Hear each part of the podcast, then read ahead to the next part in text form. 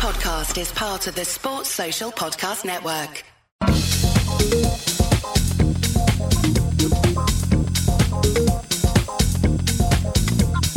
The two Simons here, and it's the analyst inside cricket looking back at the fourth day's play in the Adelaide Test match. And I think for the first time, England can say they actually won a day in this series.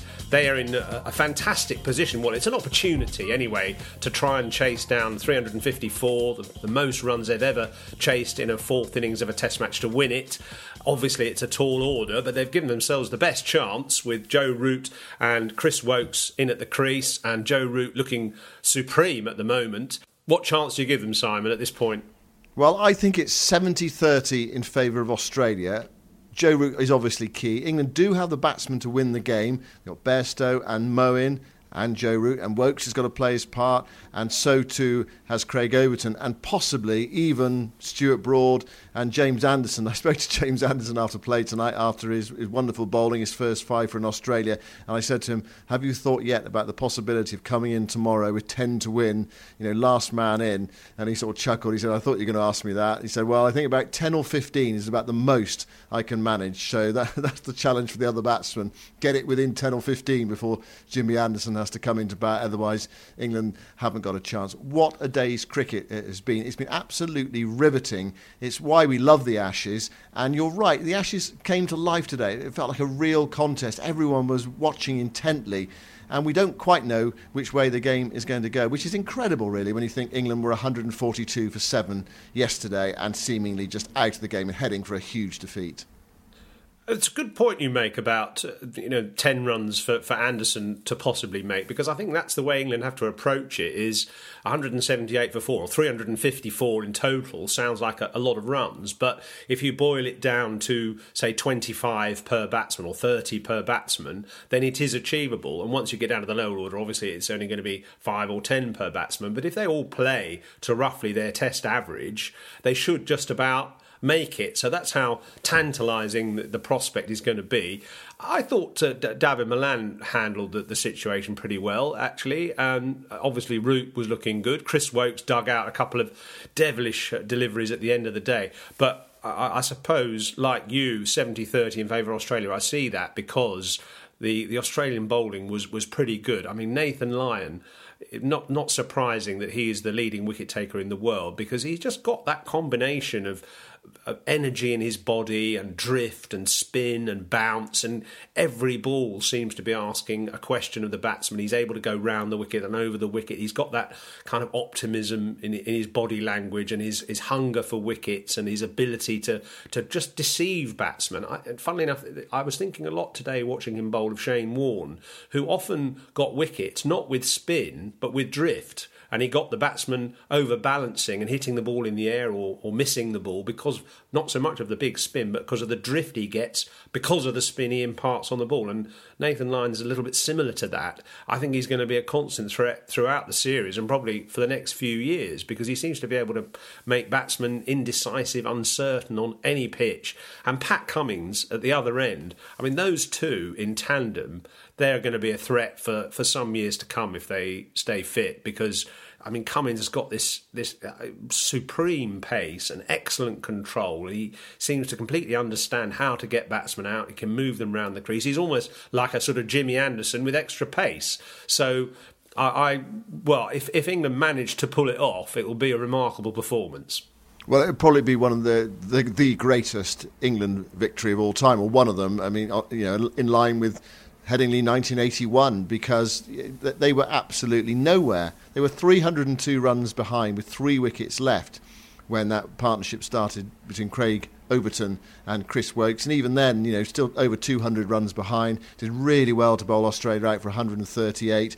Australia didn't take the option of enforcing the follow on and bowling under lights. I mean, teams don't generally enforce the follow on these days. That, I mean, it's looking uh, a mistake. It was called as a mistake at the time by some. I mean, I thought it was fine for Australia to bat again. I, I thought England England did bowl well, but Australia didn't bat very well today. They were rather they rather frittered their wickets away, almost as if they felt they had enough runs, and Possibly they have. 354 is a, is a big lead, and no England team has ever scored that many to win a Test match before. That's why I said it will be one of England's greatest victories. You know, along with Headingley 1981, if they get there, it probably won't the, have the same hype surrounding it because of the, position England were in at the time in, in, 1981. But I mean, England were in a perilous, impossible position here. If you said, you know, at that time yesterday that England were going to win the game, people say, well, I just don't see how that's remotely possible. So that that would be the scale of a potential England victory. But you know, there, there, are many problems ahead of them. You mentioned Cummins, who was superb, got rid of Malan just before the close, and Lyon, constant threat. He actually had Joe Root out LBW. And Root reviewed it, and it was one of those you were just waiting, waiting, waiting for the for the ball tracking, and it was just just going over the top of the stumps, and that you know Root's presence gives England a chance. I think Root is, is key. I think Bairstow is key. A right-hander as well. You talk about Lyon, a right-hander against Lyon is, is going to be really significant, and, and a lot resting on Bairstow as well. I think on the final day. And I suppose also that England can take some confidence from the fact that Craig Overton played so well in the first innings and Australia didn't get him out and he got that 41 at the highest score of the innings. So it's not as if their tail is going to be quite as easily blown away as it has been in, in previous tests. So they can think of themselves as if they can get to sort of 280, 300, seven down. Uh, you know, then they, they really have got a great chance of, of pulling over the line in this one. Jimmy Anderson, first five wicket haul in Australia.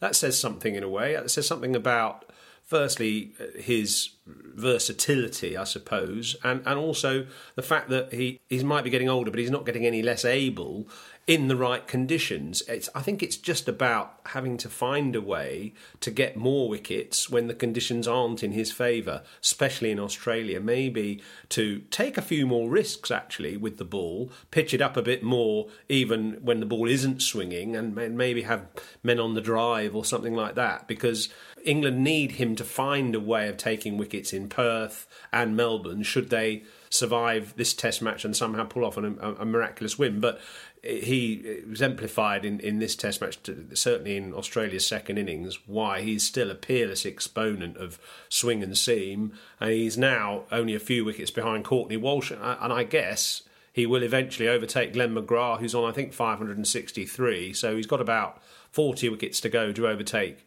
Glenn McGrath, or a few more, but you know, two years' time, I think he'll do that comfortably.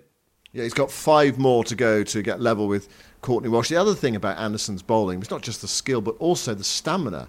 He bowled a huge number of overs under the lights last night. You know, he did a job for his captain. He was the biggest threat, and, he, and Root kept him going. And then this morning, he bowled a really long spell as well. I think it was something like 11 overs, just kept on going. He thought, you know, he's going to have to take him off. He's going to have to take him off.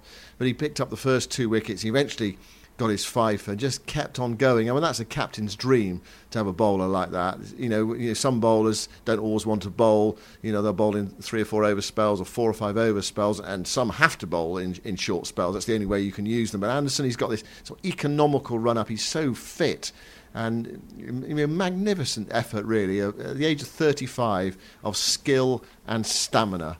What amazing sight it was at the end of the day. The sun going down, the floodlights on at the Adelaide Oval. There was that sort of glowing purple sunset in the distance, and then we had. You know, Pat Cummins charging into bowl round the wicket to David Malan, who was uh, doing everything he could to, to try and fend him off, and Joe Root the other end, who looked a more kind of composed and, and more balanced batsman than I think he has earlier in the series. He, he didn't look so frenetic early on, and he, he was content to just bide his time a bit more and then start to get the fluency and the rhythm going in his batting. And that's the best innings I think he's played, well, certainly in this series, and, and actually for a while, I think, because it had a good balance between defence and attack and, and, and a measured approach, good rotation of the strike, quick singles taken. And then just when Australia desperately needed that wicket, Cummins came in with a dramatic ball to Malan that just sneaked through bat and pad, beat him for pace, and that just set the ground alight again, even though the, the Barmy Army had started to dominate. I, I, it must have been a, a, a compelling and, and riveting atmosphere to be part of. It was absolutely fantastic. It, really was the best Test cricket I've seen for a while. And with this England team, you do get a lot of very good Test cricket. You know, when you have the likes of Stokes and Bairstow playing and Root because they're they're such high quality and they, they're great to watch. And Anderson as well. So you know, there's been a lot of great things to admire from England. But you know, this fourth day will live in my memory for a, a, long time. I hope the fifth day will live in my memory for even longer. It'd be fantastic to have a, a close finish. Of course, Australia could nip that in the bud with a couple of early wickets, and then it's you know it's very very difficult for England to, to get up to the 354. I mean, the reason 354 that sort of score has not been scored very often or at all by an England side is because it is incredibly difficult to do it. But they, they have just given themselves a chance. They've recovered some of that pride that they lost earlier in the Test match. I think there were a lot of people here, a lot of England supporters, very gloomy about the way they played. You know, the put-in decision, and then Australia 440 for eight, then the way England batted, and they've given themselves a hope. But it almost feels now as if the the, the Ashes depends on the final day of this match, or at least the, the prolongation of the series and the possibility of England retaining the Ashes. If they go 2 0 down here, very hard to see them retaining the Ashes. If they can get it to 1 1, then clearly they've got a chance, and that will prey on Australia as well. I mean, if England were to chase down 350, imagine what that would do to Australian psyche. You know, they thought they had this game won, they thought they were 2 0 up, they're all at cock a hoop, and then suddenly England pull it back. Anyway, there's a long way to go before we can contemplate that. But it, it does promise to be a, a fascinating final day. Uh, it's, it's got to be odds on Australia. They've got the runs in the bank, they've got the bowlers. There's enough turn for Lyon, and you know, Simon, from being in cricket dressing rooms, you know, batting dressing rooms, the closer you get, the more nerve-wracking it becomes. And also, as well, six mistakes from England but Australia can have, you know, they've got more latitude tomorrow. Uh, you know, they can make more mistakes. They can even drop a catch or whatever, and, and still win the game. England six mistakes, or even six or four good balls and two mistakes, and Australia win. That's how close they are. So. You know, you know. I mean, well, tell us what it's like to be in a, a cricket dressing room when you're sneaking towards or inching towards, a, you know, a famous victory or a tight victory. It, it's so nerve-wracking you're right that it does get worse that the closer you get to it actually. And i, I do remember a, a, very close run chase in a cup final and i was next into bat and Mike Gatting was pacing up and down, the captain on the balcony at Lords, rather kind of agitated, looking at whether we'd get the, the runs with, I think, John Emburey and Phil Edmonds at the wicket. And he was looking nervously out there, thinking, oh, 10 to win off 12 balls or something. And he was looking quite agitated. And then he turned back to the dressing room and he saw me in my pads next in, and he looked even more agitated and looked back out to the middle. and we did actually win in the end. I, I was in just at the end and just as a non striker as we hit the winning runs. So, yeah, it, obviously, the tension can be can overtake you. But I didn't think Steve Smith handled that situation that well on the field. You know, he's he's one who does rather betray his emotions, which isn't always good as a captain. You know, getting the double teapot out and the, the hanging his head and his head in his hands and, and stuff. They also made those two rather rash decisions to review LBW, so they've lost both their reviews for another 18 overs. He dropped that catch, a, a tricky catch at first slip off the uh, the bat of Malan as well. So it hasn't been great for, for Smith, and I don't think he's one of the calmest individuals on the field. So if England do get close, I can see Smith, uh, you know, kind of the toys coming out of the pram a little bit. So that's one thing for, for England to focus on.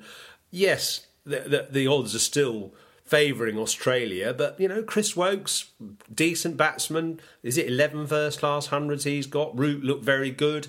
They've just got to get through that first hour or so without losing a wicket and get, let's say, the 30 or 40 runs, start again. The climate and the weather and the conditions should be uh, at their most favourable. There's 18 overs to go to the second new ball. So if they can get, say, 40 or 50 runs in that 8 hour and 20 minutes, edge past the 200 mark, reduce the, the, the deficit, the target to, what, 120 or so, then it really is a great game.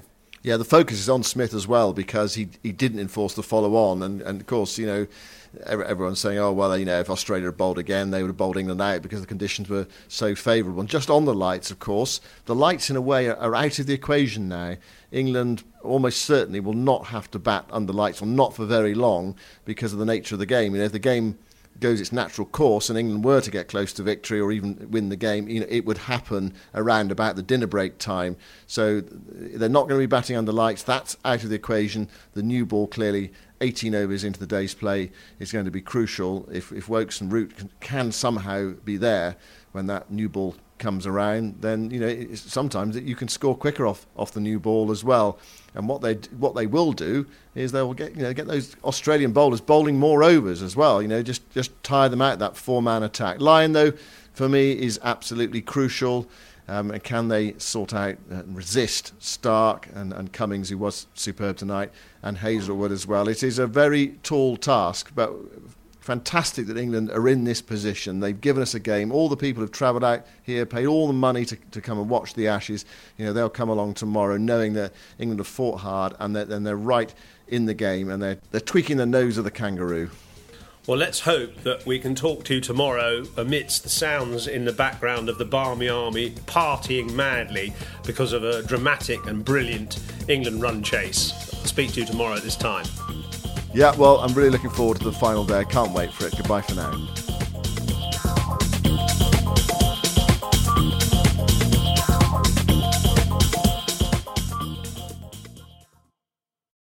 Sports Social Podcast Network.